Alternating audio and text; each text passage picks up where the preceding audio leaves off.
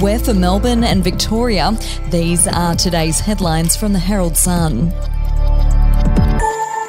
Paramedics under siege from violent patients are rolling out new safety measures to raise the alarm at the earliest signs of trouble. Ambulance Victoria's 5,700 paramedics and first responders are being hurt in more than a dozen incidents a week. Now they'll have to fill out a risk assessment checklist at all call-outs, triggering actions including police backup or the need to sedate patients before attacks can happen. It comes after a Herald Sun reporter saw the danger faced by Melbourne paramedics where a suspected drug affected man took over an ambulance as he was driven through the CBD to hospital. If you would like to read more on that story today, you can take out a subscription to the Herald Sun at heraldsun.com.au or download the app at your app store. Two brothers on student visas have been accused of selling fake Australian stamps online in an alleged multi million dollar scheme. Shahirya and Obaid Khan are facing a string of charges, including possessing and selling counterfeit postage stamps, obtaining property by deception, and dealing with the proceeds of crime. The 21 and 22 year old Pakistani nationals yesterday applied for bail in Melbourne Magistrates Court. We'll be back after this. News doesn't have to be boring. The Brits have given Prince Harry a new nickname after yet another tell all interview. Oh God, is it the Ginger Whinger?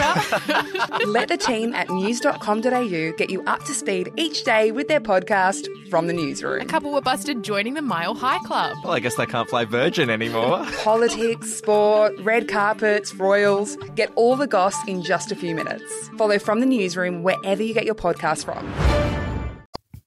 International arrivals will return to Melbourne on April 8 with improved hotel quarantine to accept up to 800 travellers a week. Acting Premier James Merlino has asked National Cabinet to consider letting some travellers quarantine at home.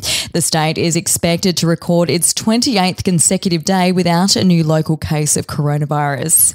And Richmond footballer Sydney Stack has been fined $6,000 for breaching WA's tough quarantine laws when he left isolation to go party and became involved in a scuffle a few days before Christmas. But the WA Rays player will cop a criminal record after Magistrate Stephen Wilson refused to grant the young sportsman a spend conviction.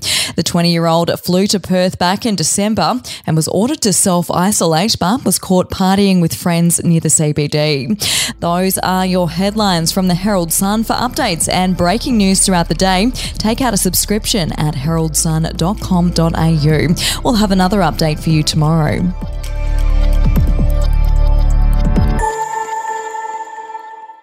I'm Andrew Rule, the host of the podcast A Life and Crimes. Here are some of the things that we've been talking about the last few weeks. The brutal truth is that when you start looking at it, they always kill or injure a lot more than each other. The professional hitman used to be a professional hitman. Evil strikes in all forms, but particularly as stupidity. Life and Crimes is available wherever you get your podcasts.